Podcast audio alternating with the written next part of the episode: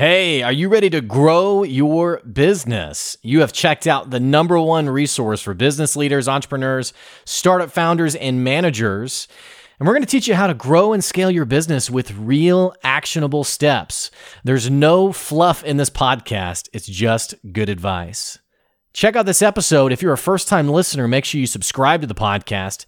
And if you enjoy this episode, leave us a five star review. Today's episode is with Alex Chausovsky. He's a market researcher and analyst who's worked and advised companies throughout the US, Europe, Brazil, China, and Japan for the last 15 years. He's been featured on all sorts of things like NPR, BBC, and the Wall Street Journal for his acumen and understanding how to navigate your business and make strategic decisions based on what the market is telling us. So often it feels like it's so hard to know where to take your business tomorrow or the week after, even next month. Alex is so gifted at understanding how to navigate the strategy of your business, and he's bringing you some good advice today. Stay tuned. Here comes your good advice.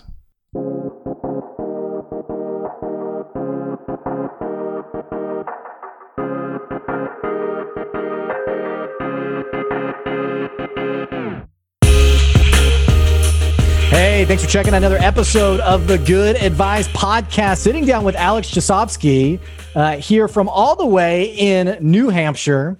Uh, Alex is the ITR Economics Senior Consulting Advisor and a sought after keynote speaker. He's highly experienced market research and analyst with more than a decade of experience in subjects that include macroeconomics, industrial manufacturing, automaton, automation, excuse me, and advanced technology, te- technology trends. He's consulted and advised many companies throughout the US, Europe, Brazil, China, and Japan for the last 15 years. And he's been featured on NPR, the BBC, and in the Wall Street Journal. We're going to be talking a little bit about business strategy today, economics, and really how do you manage your business to greater profitability. Alex, it is so exciting to have you here today. Thanks for having me, Blake. It's a pleasure to be here. Well, it was a little challenging getting through that intro, but we did it. And so I'm excited now to sit down and chat a little bit about what you're passionate about, and more importantly, to give our listeners some real actionable advice for their business. Yeah, me too. I think uh, with everything going on in the world around us, uh, we tend to allow emotion, fear, and some of the noise to drive our decision making. And I'm here to help people cut through all that rely on good quality data and evidence to make their business decisions and you know really at the end of the day be a data driven decision maker which which is what you have to be right now to cut through all of that so there's a couple of different directions I'd love to go with that. First of all, I, I love the whole concept of data driven decision making. What I've noticed is that people are, for the most part, um, ineffective in knowing how to navigate data. So, like a really great example of this was I was talking to a company that they were pointing out how their social media really grew after this one big moment in their business. And I asked for evidence of this, and they pointed to this chart that showed like followers, people check, you know, the hits on their website. What they didn't realize was it was part of this naturally increasing line that it really didn't show anything had changed. It was kind of just growing on its own. But in their mind, hey, the number at the end of this week was higher than the number of the than the number last week. So what we did must have worked. What's been your experience with people who um, maybe they have data, but they're really not sure how to navigate it, or worse, they're using it to their own detriment, maybe developing strategy in a way that's really not grounded in reality? What does that look like in your experience? So there's there's many ways of looking at this. I think the example that I can talk to that is probably the most egregious uh, case for a misuse of data is what we all hear about in terms of the macroeconomic uh, performance, like GDP, for example. So the, the way that the US government rep- reports on those figures is they are seasonally adjusted annualized data. So if you remember when we were talking about the second quarter number, we had these horrific, uh, a contraction of 32.9% annualized. And, you know, obviously that drives a lot of emotion and a lot of fear in people's minds. And so they tend to overreact and they, they really tighten that belt and they, you know, hoard cash. They don't want to do any kind of investment. But the reality is, um, you have to understand what drives the way that the, the government looks at that data. So they're essentially saying, that number is if you compare the second quarter of this year when we had a full shutdown of the economy because of the pandemic to the performance during the first quarter, and then imagine, if you will, that all four quarters of the year were exactly the same, right? So it's this annualized notion. The same can be saw, seen in the third quarter number, which showed a 33% improvement but again it's it's all in how you interpret it. I think the the way that business decision makers really need to think about it uh, in particular as they look towards the future and the plans that they're making for 2021 and beyond is you know they love to assign letter shapes to the recovery right? V shaped u shaped w shaped k shaped whatever you want to talk about. The reality is it's that is largely a function of math right? The rates of change tends if they go very negative, then they're going to be very positive in the second quarter of next year when we don't have a full scale shutdown of the economy. And so the, the focus needs to be on how long do we actually think that it takes the economy to fully recover from the pandemic and the downturn that we're in right now. And you know, when we look at whether it's from a GDP basis, that's more of a consumer side of the economy, or the more industrial basis, kind of manufacturing and heavy industry, oil and gas you know, we're talking about a couple of years before we dig ourselves out of the hole that we find ourselves in. And I guess the last point that I'll make on this question is uh, about company specific data, right? The decision maker and, and management teams, large and small, what they tend to do is they look at their performance for the year as a whole. So they'll look at all of 2020, they'll compare it to 2019, and they'll make really important decisions based on the growth number on that one calculation. So they're going to see a minus, let's call it five, minus 10, minus 15% number. And they're going to say, well, we have to, you know, hold our horses. We have to tighten that belt. We cannot invest right now. But the reality is you've got to look at that performance continuously because it signifies changes in your own company's business cycle. So yeah, your business is clearly down right now, but our expectation at ITR Economics is that you're going to be seeing a low point in that cycle in the first quarter of 2021. And then the rest of next year is actually going to be marked by a rising business cycle trend. So as you approach that low point, you've got to have this buy low, sell high mentality, right? So now is actually one of the best times to be thinking about how do I position my business to capitalize on that growth that we're going to see in 2021? What kind of people do I need? What kind of capacity planning do I need to be having? Is there an opportunity for some M&A type of activity, you know, to buy distressed companies at the low point? So looking at things once a year or once every 6 months is just not enough. In order to be a true data-driven decision maker, you've got to have a practice, a habit of somebody in your organization tracking your performance, plotting your rates of change, identifying where you are in your own cycle, and then making corresponding business decisions on that information. And we've got great tools on our website. If you go to itreconomics.com forward slash methodology, you can learn how to do all of that. Track your rates of change, plot them to identify business cycle phases, identify leading indicators that can have a good degree of accuracy in predicting what you will face down the road, and then implement that into your decision making process. So, sorry for the unloading of information there, but there's a lot to be said for using the right data and in the right way that really makes a huge difference from a quality and a timing of decision making perspective. Well, something I really appreciate you, you mentioning, excuse me, something I really appreciate you mentioning is this whole concept of avoiding the FUD of the economy, you know, the fear, uncertainty, and doubt. I remember when the pandemic first started, I had a guy who he mentioned that he had just told his sales team to stop selling. He said, No one's going to be buying right now. Just stop selling. Let's put our efforts in something else. And I thought, what, I mean, what a detrimental decision for your business that's totally grounded in fear, uncertainty, and doubt. Right. Something that you mentioned, I think is really wise, is recognizing this whole sense of, how do you be wise in the moment based on whatever circumstances are present in the economy, but also be proactive for that upswing that's coming. It feels like right now is a really great time for businesses to evaluate their business models. I know many businesses are evaluating the digital side of their business and thinking about what does my digital presence look like? Um, it's it's been interesting even to see you know um, healthcare shift a little bit where now you can talk to your doctor. I had a, a, a, doctor's appointment via Zoom with my doctor, and it's it's kind of a strange new world. Yeah. But it feels like businesses who are who they have an appetite for innovation, for forward thinking, for trying to um, being willing to change how they've always done it and be open minded to a new business model.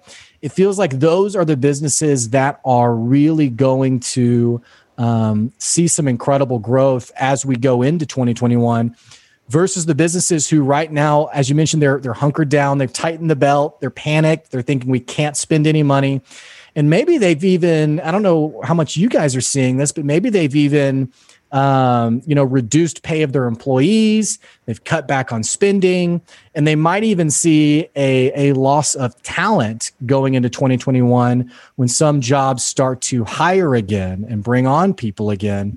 And people start thinking, well, I don't want to work here anymore. I'm going to go work over there because they, you know, they gave a bonus to their people or what have you. Right. Uh, so there's a lot I feel like to unpack there in terms of how businesses can be proactive and can reap the benefits of some some real opportunities right now. Yeah, I think you hit it right on the head. So so two perspectives that I wanted to share here. I think one of the most consistent conversations I have with our clientele, especially the companies that we advise on a direct one-on-one basis is they talk about the regret that they have when they think about the opportunities that were available to them back during the 08 09 Great Recession especially at that low point in 2009 when everybody else was running for the hills and not doing more to invest for the future growth of their business. Because now, with hindsight being 2020, of course, we know that the next decade was a phenomenal growth story. We had the US economy essentially increase by a quarter over that 10 year period, which, considering we're already by far the largest economy in the world, is a phenomenal performance. So, my advice to companies right now is don't have regret when you look at this opportunity, right? Be bold, think about it strategically. It's not all going to be working for you, but you've got to think about how to capitalize on the opportunities that are available to you in order to then profit from that down the road. Um, I think that on the employment side, the, the, the critical component that companies sometimes lose uh, you know lose track of is that their employees are by far their most valuable resource. Companies that thrive are doing so because of who they have on hand. Companies that fail also do so because largely of their people. And so when you think about the news media and, and particularly the information that's propagated online about these horrific unemployment numbers, again, you've got to dig deeper. The sure, yes, there are millions of people unemployed right now that are uh, that were not there prior to the pandemic setting in. Right now, we think that number is somewhere between six and seven million based on the data that we're tracking. But the vast majority of those people are concentrated in three key areas, and that's leisure, hospitality, and travel. It is restaurants and it is the retail sector, the physical retail space. So when you think about as a manufacturing company or as a construction company or as a as a distributor, you know, you're not facing those kind of declines in the job market. You're still extremely competitive. You've got to be out there looking for talent. You've got to be implementing strategies to retain the people that you have because the competition is fierce. They're out there trying to pilfer your top talent all the time. I can tell from personal experience that good companies have not stopped hiring during this pandemic. And so you've got to have that emphasis on an eye on the current headwinds for sure, right? And understanding that some flexibility in certain cases may be needed for you to ask your employees, well, perhaps we can come to an arrangement that will help us deal with the challenges of today. But certainly, in my opinion, that does not include laying off your talented staff and making sure that you have the capability to come back because at the end of the day you got to be in it to win it. When the economy comes roaring back we think that happens in the second half of next year. Now how does a business owner sort of retrain their mind to because because because really ultimately you're you're pushing a little bit onto some of these um, perceptions that people naturally have so a great example of this would be the business owner who just as they go into the pandemic or as they navigate the pandemic, they're thinking, I need to cut pay, I need to pull back on maybe employee benefits, you know, all these different things. And in their mind, it, it feels right down to their core DNA. And to hear someone like yourself say, you know, really invest in your people, really take care of your people, understand that your top talent, that they're looking at other opportunities, they're even maybe being contacted by your, your competition. How does a business owner have the self awareness to challenge maybe what is entrenched beliefs they've all they've always had, uh, maybe challenge, not even employee related, but maybe the way they've approached risk in business to be more open to risk, to be more proactive with risk. How does someone change and, and evolve their thinking so that they can be more successful, especially in circumstances like the ones we're facing today? Well, I think in particular, when you look at the dominant presence within you know the management teams of companies all across the country uh, I think it's fair to say that the vast majority of them are baby boomers, right? They're kind of of the mindset of we've done it a certain way for a long period of time. We need to continue to do so, or else there's going to be bad things happening, right? And, and I think when it comes to the labor market, uh, this is particularly evident uh, related to you know the fact that the millennial generation, which is now the biggest part of the job market, has asked for a long time not to be gauged or assessed in terms of butts and seats mentality, right? It's not an eight to four workday. It's give me the flexibility that I need and I will deliver. I will produce for you. Just let me do it on my terms, right? So a lot of these business owners heading into the pandemic were very hesitant to employ a flexible work approach, you know, let people work from their homes several days out of the week. And what we've seen as a result of the pandemic that I think is causing a lot of uh, opinions to change on the subject is that we have not seen any decline in productivity, despite the fact that most people are now working remotely. And so you're starting to see these opinions that have stood for decades now try to evolve. And with that comes this realization that, well, if I was wrong about that, maybe I'm wrong about some of the other assumptions that mm, I've made. Mm,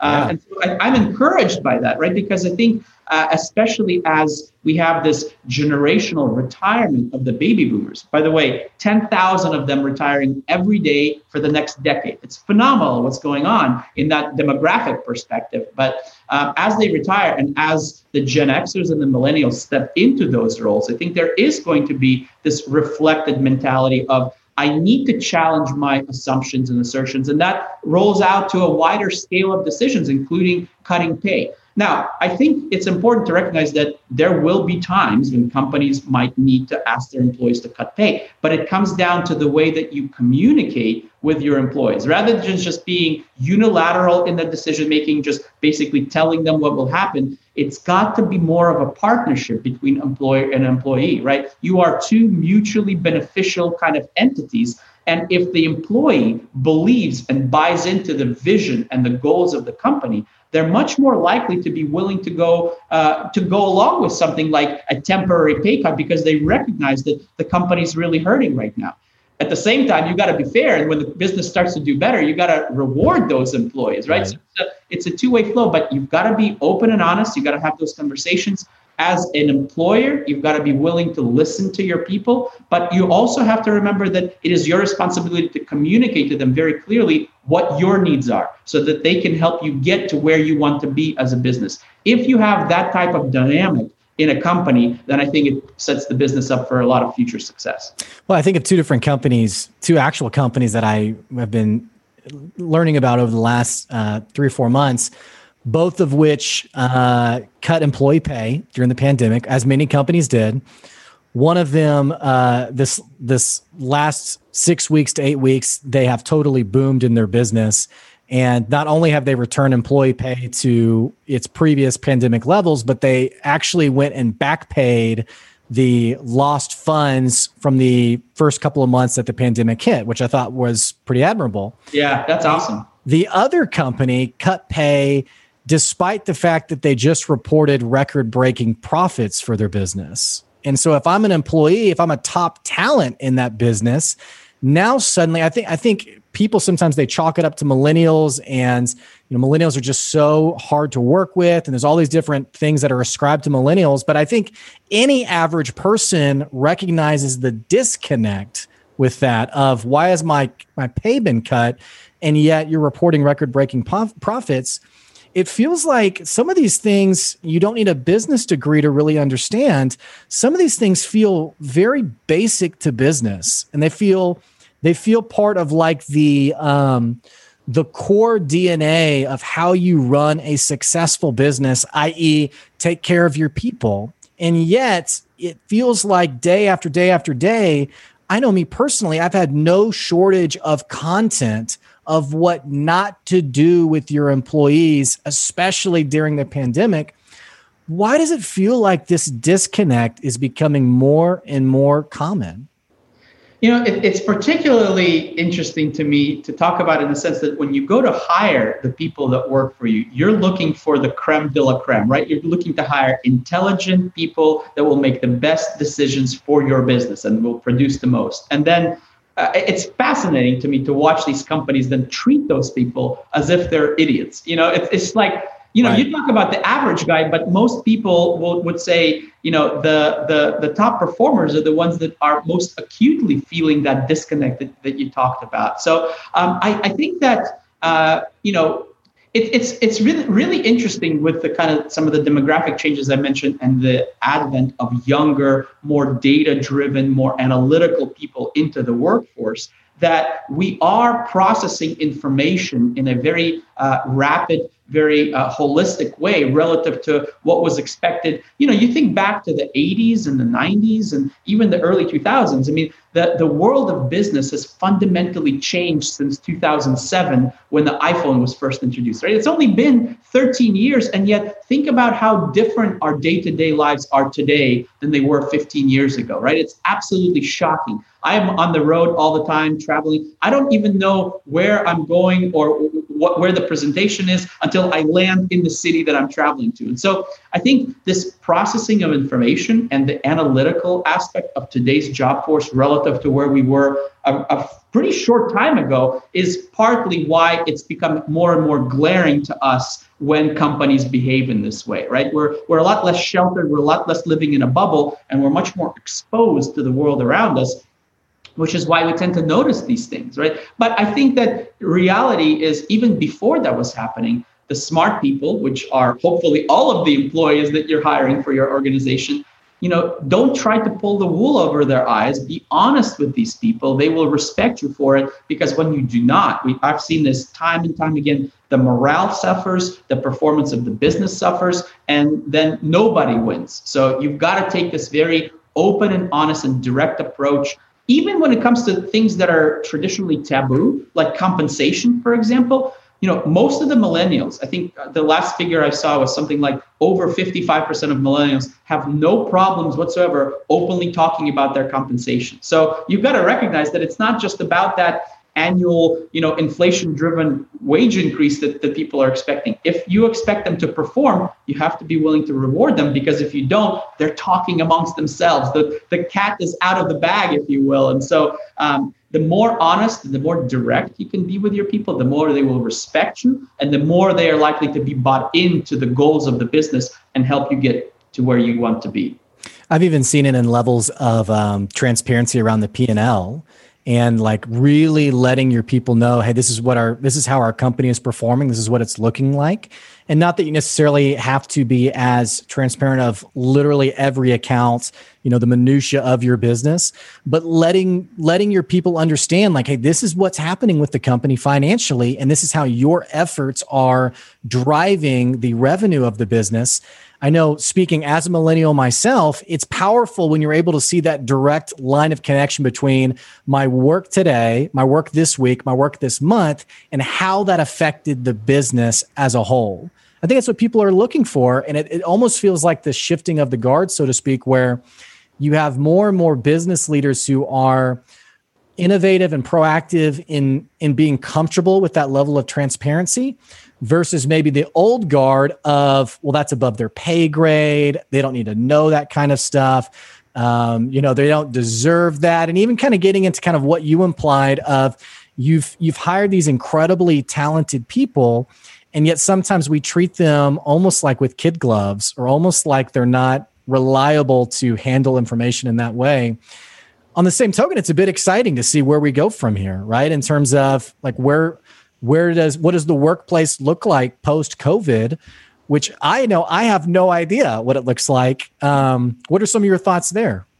So, one of the core principles that uh, I've observed over my career, and, and, to give you a little bit of background, I actually was born in the Soviet Union. I lived the first 10 years of my life in Kiev, Ukraine, which is now the capital of that country, but before it was part of the USSR. So I came to America as a 10 year old kid. I fell in love with capitalism and you know all the things that are wrapped up into that. And just just uh, absolutely incredible to me that America, I, I, truly believe this when I say it, that America continues, despite all of our problems, to be the best country in the world to live, to raise your family, and most importantly, to become the best version of yourself, right? There is so much opportunity here. If you're willing to work hard and, and, and you know, uh, do things that other people aren't willing or able to do, then you're going to make great strides in terms of your own development. But this principle that I mentioned, it's this notion that people behave the way that they are incentivized to behave, right? So you've got to give people a reason to want to do well. Uh, so when you look at compensation, just as an example of this,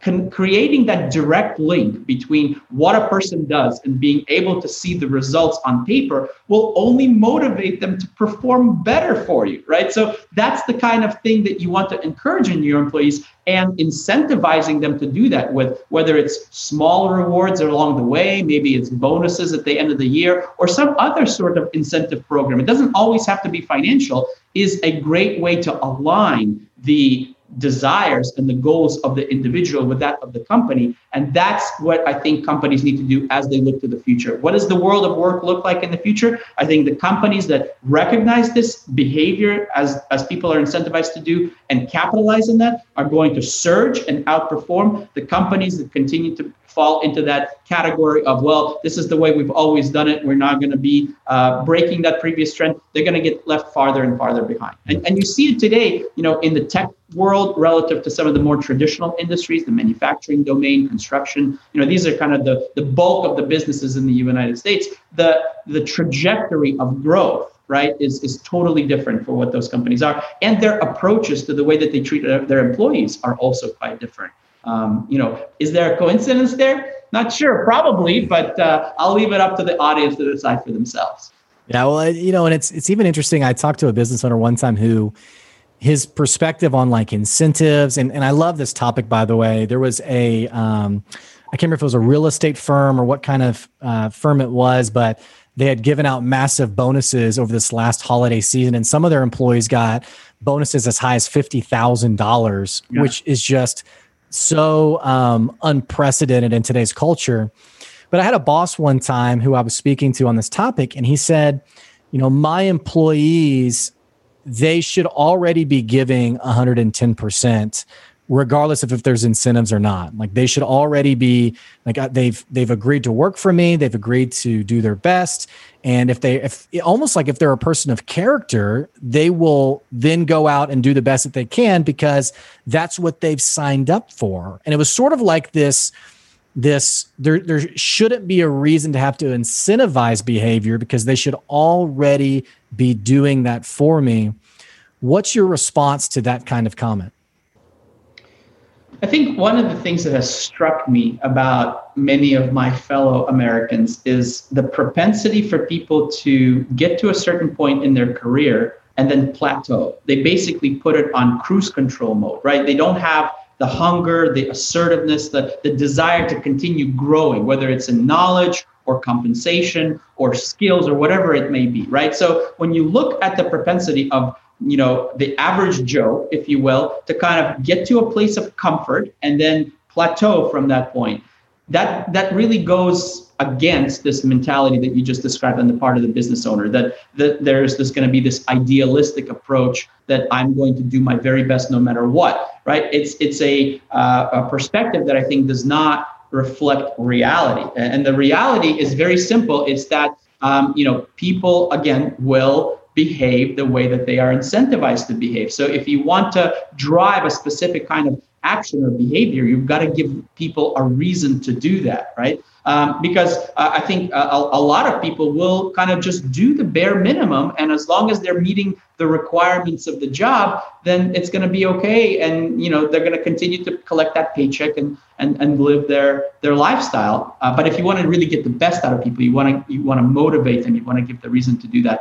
Um, a, a, little side story. So my very first job when I was uh, uh, 14, I got a job at McDonald's. I may, may, may or may not have misled the, the corporation at the time. There was no computers back then, so uh, it was harder to, to check all of that. But long story short, got myself a job at McDonald's. I remember I worked up my the, the chain. I started in, as the lobby cleaning guy, mopping floors, then got to uh, go on the grill and flip burgers, and eventually culminated in the, the pinnacle of the youth McDonald's career, which is front register, right? So this one particular Saturday really stands out to me in the sense that uh, it was a franchise owned operation. And uh, the owner, when we opened up the store, um, or I should say the manager, collected the team and he said, We've got a big day today. The franchise owner's coming in. We got to be at the top of our game. So I really need you to, to do your absolute best, right? So we, we got fired up. We, we got pumped up. Uh, at some point in the morning, uh, this was in Dallas, Texas, by the way, so very mild weather. Keep that in mind as I tell this story. Some point in the morning, a woman comes into the restaurant with two small children, maybe two or three years old. And I noticed that the kids are wearing only diapers for some reason. Strange, I know, I don't, I try not to judge, but um, I proceed to serve them their food, you know, being that front uh, register employee. And then they go into the restaurant and, and sit down in the lobby and start eating. As soon as they walk away from my counter, the manager steps up to me and says, Alex, you, you have to go out there and you have to ask them to leave. That's a health code violation. We cannot have children in diapers inside a restaurant setting. So I walked over. I was very polite. I said, I'm sorry, ma'am. We, we're not allowed to have you know, uh, children just in diapers in the restaurant. I have a great idea. We have a really nice outdoor playground area that you can go and enjoy your food, and the kids can run around and won't be an issue. So she was obviously put out, but eventually acquiesced and went out to, to, the, to the playground area. I went back to work. About 15 to 20 minutes later, another patron of the restaurant comes up to me. He says, You have a situation on the playground that you really need to address right away. So I walk outside, and to my horror, I discover that after they were done eating their food, the kids went crawling through the tubing of the playscape. At some point, they proceeded to take their diapers off and let's just say mess up the place in the worst possible way imaginable, right? So I'm like in shock. I go back inside, I tell my manager, here's the situation. Like, I don't really know what you want me to do about it. So he once again collects the team. He says, We have this really bad situation. The franchise owner is expected like imminently. So we need to address it right away. We can't have him coming in to this uh, mess and as, as, this is, you know, uh, if you think back, this is 1994. The minimum wage is 3.25 an hour, and so you, I look around and like the looks on people's faces are like, I make three dollars an hour. I am not crawling through a tube of plastic, you know, uh, pipes cleaning up crap. Right? It's not, it's not going to happen. And the manager, you can see his face just visibly just sink. You know, you can. He's he's an older gentleman, so he cannot do the work himself. And I'm standing there thinking two things. Number one, this is kind of my fault since I suggested that they go out to the playground in the first place. But the most important part is I'm thinking, this is a real opportunity for me to separate myself from the rest of the individuals. So I said, you know, Adrian, this is the manager's name. I said, Adrian, don't worry about it. I'll go take care of it for you. So I put on rubber gloves, you know, uh, elbow length gloves. I took a bucket and a, a sponge, and I spent the next half an hour crawling through that tunnel and cleaning up all the mess. And when I was done, I came inside and said, you know, it's it's all taken care of. Don't worry. And he was just so relieved. He said, I really appreciate it. Thank you so much. And at that point, just kind of business back to usual. I went back to the register. I finished out my shift. At some point, the manager came or the owner came in. They had a, a meeting in the back. Um, but you know, I was getting ready to clock out for the day. And the, the manager calls me into his office, and I'm thinking, oh no, here it comes. You know, I'm probably going to get fired. He says, Alex, when I told the franchise owner what you did, that you volunteered to go out there and clean up this mess, he immediately promoted you to uh, assistant manager. And with that comes a raise from 325 an hour to 650 an hour. So, you know, understand, I'm 14 years old, right? I'm a manager at 14 years old. I'm now making double the money that I was making before. And the best part of this whole thing is as a manager, I got the ability to give out free food. The reason why that's important is because the McDonald's was right next to my high school. And so, in an instant, I went from uh, being a nobody to being the most popular kid in school because I can give out free McDonald's. So, it was just a win across the board. And it really talks about you know, this notion that people behave the way that they are incentivized to. I saw a real opportunity to break out, to separate myself from the rest of the peers, to really stand out in the eyes of management. I took that opportunity. They have to recognize that that is the reality of the world that we live in. And those people that don't are really going to be left behind. Well, and you know, you think about this, it's there's two key parts of the story. One, it's it's there's there is talent in your business who's going to go the extra mile and you know, whatever mess there is, they're going to be willing to clean it up. The other part of this equation though is as a boss, as a leader, what have you, appropriately recognizing your people. And I think that's what your manager and your franchise owner did really well we we've we've sort of lost our sense of how to reward the behaviors we really want repeated. Uh, I, I put out an article last week, and I'm not going to mention them by name, but a national company who did an internal competition, and the way they rewarded their employees was uh, the reward is more hours during Black Friday, and it wasn't less hours, wasn't you get the time you get days off. It was you get to work more during Black Friday's week. And so naturally, there was a massive backlash against them. Employees internally were like, why am I working here to get rewarded with more shifts? It, that sort of disconnect it feels like is more and more common but like mm-hmm. i mentioned the story you, the story that you just told if people listening can really grapple onto this concept of rewarding your people, I think we'd all be much better for it. One last question for the day. Uh, Alex, you've been an incredible guest. We've talked a lot about sort of the long term strategic thinking that people have to have in terms of their own staff, in terms of their own talent, but also positioning them- themselves well for future growth of their company many of my listeners are young business owners, not literally age wise young, but maybe they're in that first five years of, of growing their business. And it's hard to move past the day to day of whatever fires are happening today, whatever challenges are happening this week, and really think about the business as an entity. It's sort of that old expression of uh, working in your business, working versus working on your business.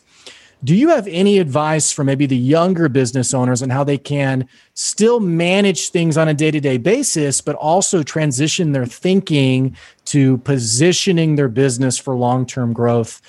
What advice do you have there? Yeah, I mean, it, it has to be this recognition that they're not going to be able to get to everything. And so they've got to delegate some of these responsibilities Again, they have smart people working for them. Assign someone on your team to track your own performance month after month to report to you what business cycle phase you're in, uh, what your rates of change are doing, what the leading indicators are saying, and together you can have a conversation. What are we doing based on this valuable information that we're collecting? But it, it requires a prioritization of that as one of the top things that you need to do, which kind of coincides with that data driven decision making approach that I mentioned earlier. And it also requires you to realize that you don't have to do it yourself You've got people that are much more geared towards tracking the numbers, data analytics. I mean, I think that's becoming much, much more uh, imperative for companies to succeed because relative to an enlightened company, let's say, right, a business in the same industry as you are in that is using this insight, what they're going to be doing is they're actually going to be looking a half a business cycle ahead, and they're always going to be beating you on both the upside and the downside. So you're going to uh, be ceding market share to a company like that. You're going to be losing clientele to a company like that.